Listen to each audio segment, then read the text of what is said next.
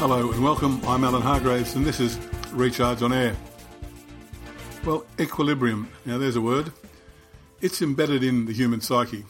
Lurking behind science, culture, and our daily lives is the idea that there can be a place where everything is in balance. In economics, it's where demand equals supply. Or in physics, it's where opposite forces cancel out each other. It's kind of everywhere. In life, concepts like retirement are like that. There's a place somewhere where everything will be okay and we can rest.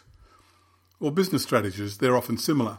Ever see a five year plan that doesn't suggest that somehow it will all be great when we get there?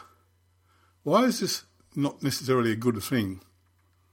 Well, for one, in reality, equilibrium exists for maybe a nanosecond. We are always either moving away from it or moving towards it, but never really hanging out there for any prolonged period. To the extent that change is a constant, we are never actually there at all.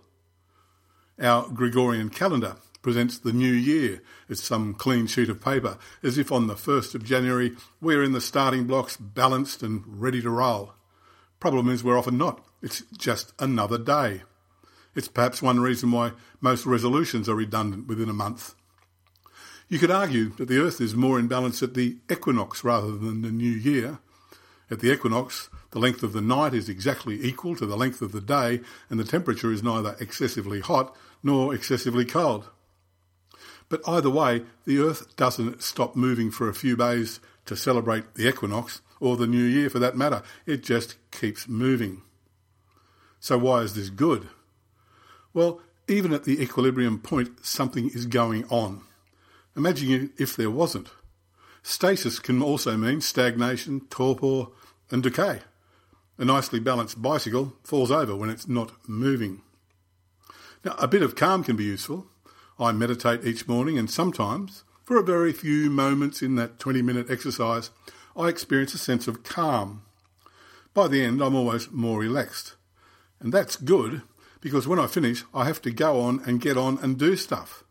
Life is about being in present time, and in present time, stuff is happening. The more calmly I enter that place, the easier it is to roll with it. So rather than focusing on some balanced endpoint, focus on staying fluid and moving with it. Embracing change means examining it, not necessarily fighting for it or fighting against it. The key to resilience is staying open to different ideas as times change. For example, a colleague of mine, a CEO of a major private hospital, developed a vastly improved business model by borrowing ideas from the hospitality industry rather than from medicine.